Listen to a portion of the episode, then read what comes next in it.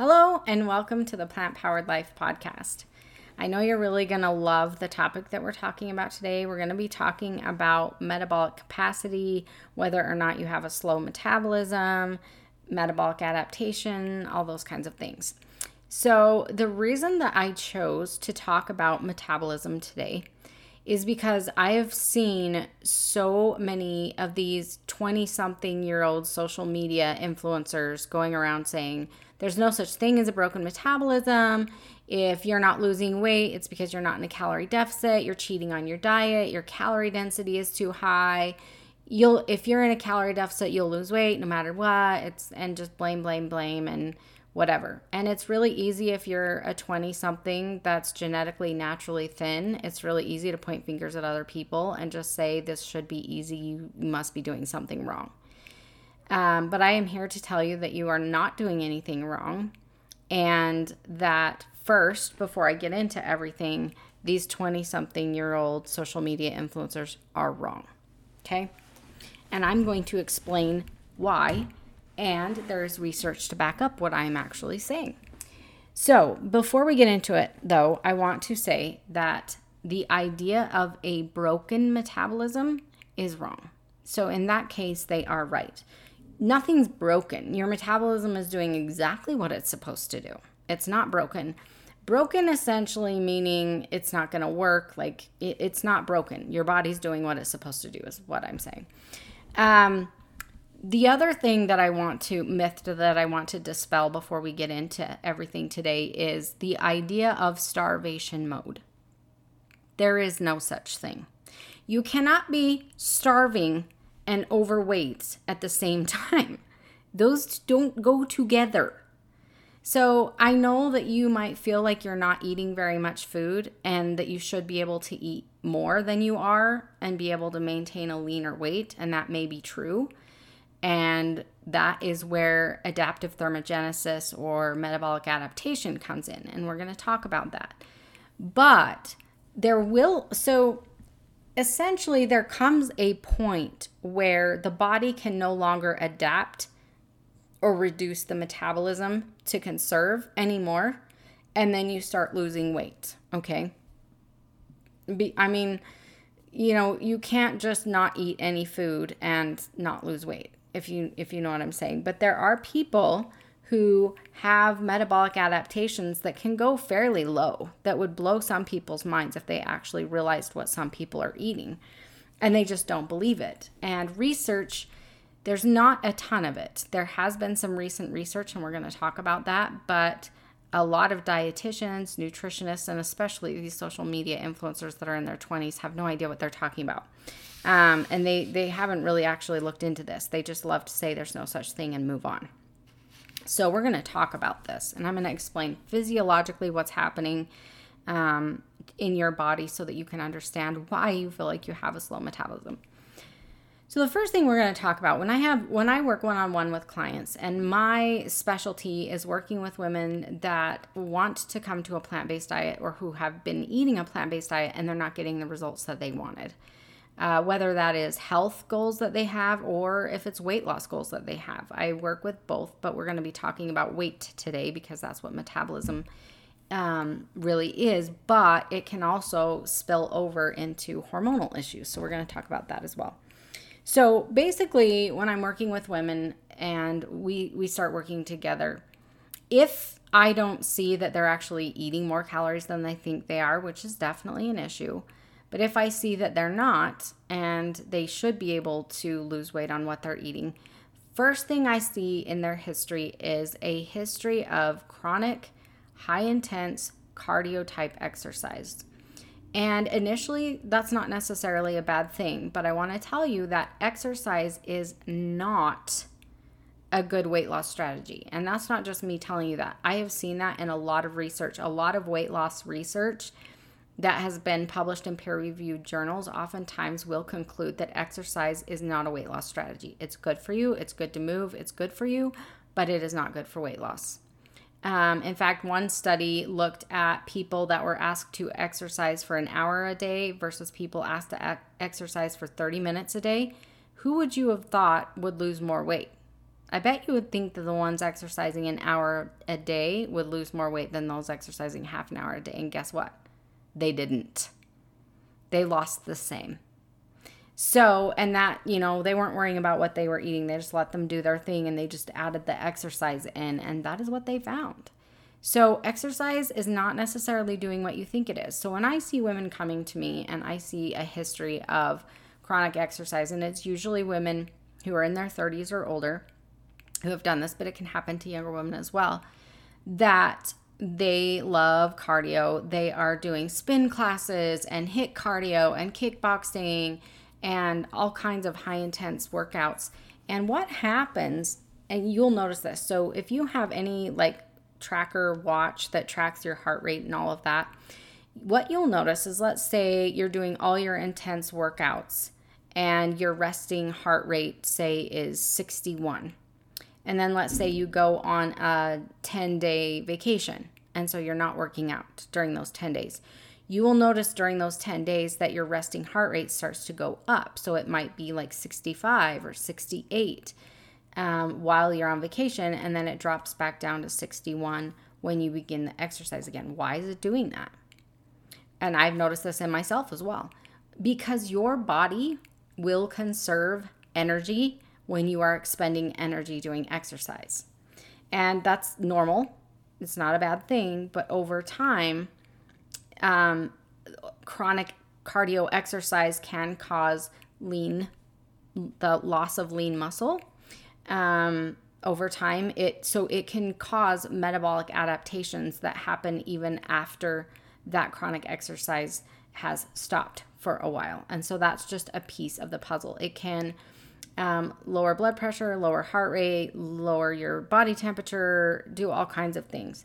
And that can have an effect on how many calories you burn in a day. That's not a huge one, but that is definitely a piece of the puzzle. Some women that over-exercise may even lose their menstrual cycle, have sleep disturbances, and start noticing that they don't have a lot of energy through the day, or they have crashes of energy in the afternoon.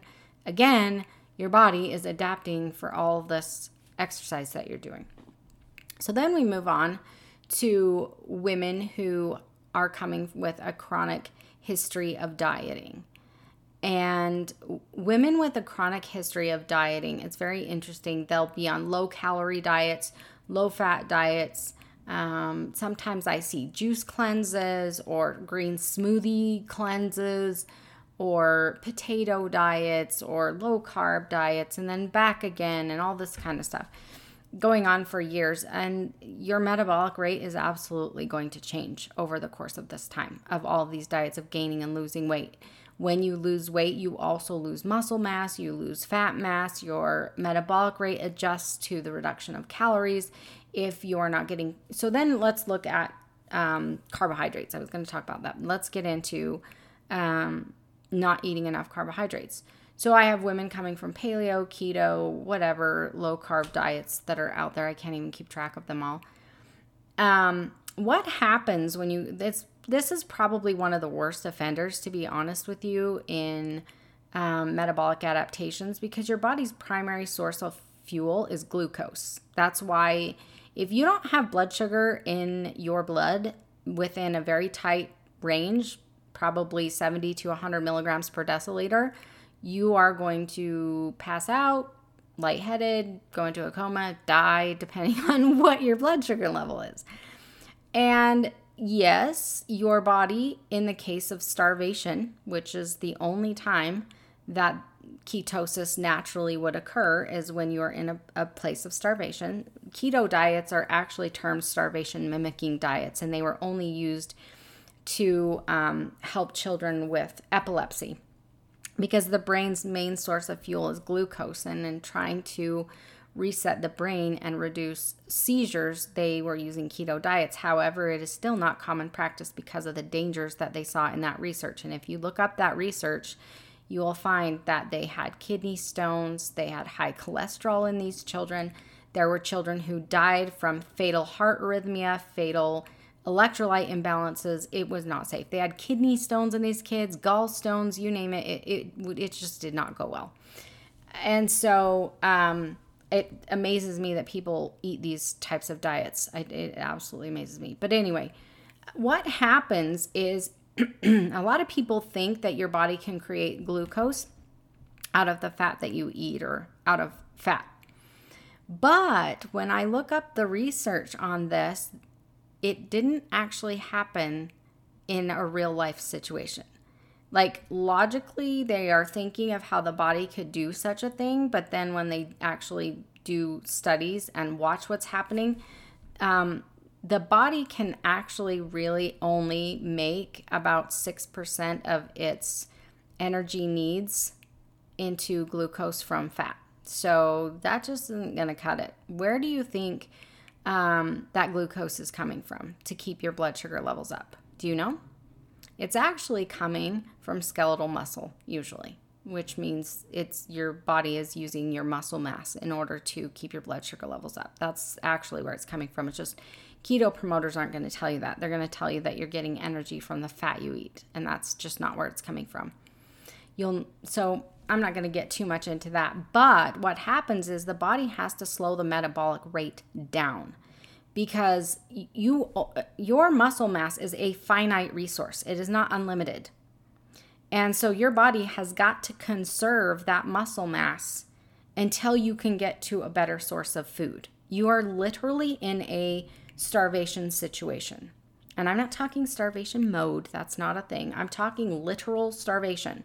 If you are out in the middle of the wilderness and you're just out there trying to scavenge for food, your body does this to preserve you until you can get to another food source. It was not ever meant to stay in that state for a long period of time, and it isn't healthy. It's just to preserve your life, okay? Sometimes we would do things to save our life that we wouldn't normally do, right? And that's what our body is doing. So what happens? We're going to talk a little bit about what the thyroid is doing, and this can occur from all this chronic exercise. This can occur just from chronic dieting. This also occurs a lot with low carbohydrate type diets. So what happens is the body needs to start conserving energy because we're not getting enough calories in, we're not getting enough carbohydrates in, or we are expending way too much energy through exercise. So what happens is the body starts producing what's called reverse T3. And I don't know if you've ever heard of that. Most doctors, I mean, they've heard of it, but they don't really do it. They don't really know exactly what it is. But reverse T3, basically what it does is you have T3, which is the active thyroid hormone, and T4, which is the inactive form of thyroid. And what reverse T3 does is it prevents the T4 from being converted into an active form to be used. So it's, what does your thyroid do? It is part of your metabolism. So when you have a lower thyroid, you have low energy, you have a low body temperature, you have a low heart rate, you have menstrual disturbances, all these things that you see in metabolic adaptation or low thyroid. So a lot of women, I don't have any energy, I have brain fog, I don't feel super good, and they go to the doctor and they get thyroid tests and they're like, your thyroid's fine. Well, it's not fine. The TSH level is within normal range, but the reverse T3 is slowing things down. And so you may feel cold all the time, cold hands and feet. Low body temperature is a huge one that we see regularly. So when I was in this situation, which I've experienced myself, my body temperature would be as low as 96.1. And I'm not talking like basal body temperature. I'm talking like I'm moving around, I'm cooking dinner, I'm whatever. I take my temperature, it's like in the 96s. So my body is running 2 degrees lower than an average normal body temperature of 98.6. Now, we don't have to be 98.6, but 96.6 or 96.1 is pretty low. And you'll see this fairly regularly. Some women will run in like 97 degrees, something like that. And if your temperature is consistently low like that, then that is a good indication that you are in a situation where you have had some metabolic adaptation and your body is not burning as many calories as it should be. And that is one of the things that is really easy for women to do and just kind of see where they are at. So it really honestly it's more of a difficult thing to know where you're at in all of this. But if you look at a calorie calculator of how many calories you should be able to consume in a day, and you are considerably less than that and still not losing weight, then, and you really honestly are like measuring your food to the gram on a food scale. And that's what I generally ask my women to do if this is what they feel is happening to them, because it's just, you can't eyeball it. You can't just be like, oh, well, I ate this. And, you know, a lot of women will, they mindlessly snack on things, and they'll just mindlessly snack and not realize that they just ate 400 calories while they were mindlessly snacking throughout the day. So it really is, every little morsel of food that goes in your mouth has to be like measured to the gram for a few days. And then we look at where you really, really are. And then we evaluate what's really going on. But when I see this, there are absolutely ways for you to get out of this. And in fact, a very, very, very simple way of lowering your reverse T3 levels so that your thyroid can function better again is carbohydrates. I know you're probably shocked, but your thyroid loves carbohydrates. Of course, we need all the macronutrients, but increasing carbohydrates. Now, if I have a woman who's been on keto diets or low carbohydrate diets for a period of time, if she just jumps into eating a high carbohydrate diet or, you know, a typical healthy diet, she's probably going to gain weight. And I'm not saying gain fat. I'm not saying fat gain. I'm saying she's going to gain about 2 pounds of glycogen in her muscles and liver, and probably 4 to 6 pounds of water with that glycogen. And so we're looking at, you know, 6 or 8 pounds that she's probably going to gain of glycogen and water. And even though I can tell her over and over and over, you're not gaining fat, it freaks them out. But at the same time, if they switch to eating a higher carbohydrate diet, a lot of times weight just won't budge. And sometimes they do gain a little bit of fat because their metabolism is just not there. And that can be really frustrating. And so we have ways, bodybuilders have known about this forever. When you have a bikini competitor or a fitness competitor of some sort who's been dieting down, or as they call it, cutting, for a show or something like that. And so say she was maintaining at 2,000 calories a day and she's been down around 1,400, 1,300, who knows what their coaches put them on. Some of the coaches are better at not getting so low, but some are not, depends.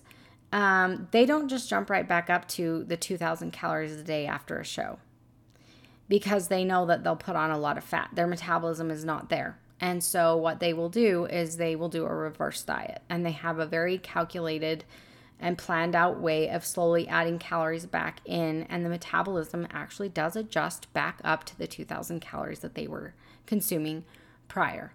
And that's kind of what we are using for women who've been on keto, low carbohydrate diets, or things like that, is we do a slow, methodical process of allowing you to lose weight and change the composition of your diet. And it really just depends on what you're comfortable with.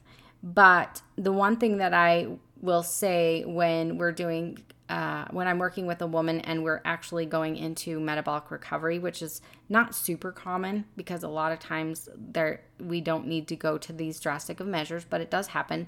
There are some women, especially women with PCOS or other hormonal issues, can be down around 800 calories a day and not losing weight. I mean, it's really, it can get really dramatic, the amount of calories that people can maintain on. And so if I do get into that situation, and it is individual for every woman what we do, because every body responds differently. But it's a very slow, methodical process of how many calories or how many carbohydrates we have you eating, and we do a macro balance. I always use a whole food plant-based diet when I'm doing this, but your whole food plant-based diet might look different than someone else's depending on what we're seeing your metabolism and how we're seeing your body responding to foods. And so some people have tried, say, the 50-50 plate. That's all the rage right now in the whole food plant-based community, and also calorie density. Calorie density can get you in trouble which I know from personal experience, it can get you in trouble. And I'm not going to tell you my story today, but maybe if you guys would like, you can comment and let me know, and I can tell you what happened to me. But I will just briefly tell you that I was maintaining a normal weight at 750 calories. I was a low weight, but it was still within the normal range. I got that low when I was training with a fitness model. She was my fitness trainer at the time, and it was an absolute nightmare. So I know this can happen. I've lived it. I've weighed my food to the gram, so I know exactly where my metabolism was. And I did do a reverse diet. And in fact, at one point of my reverse diet, when I was eating far more than I had been, I actually started losing weight. And so it's really interesting how you're like, how can this happen? But when we get your metabolism going and we get your exercise and everything on point to where you're not just damaging yourself and having high cortisol levels and all of that, your body will respond really, really, really well.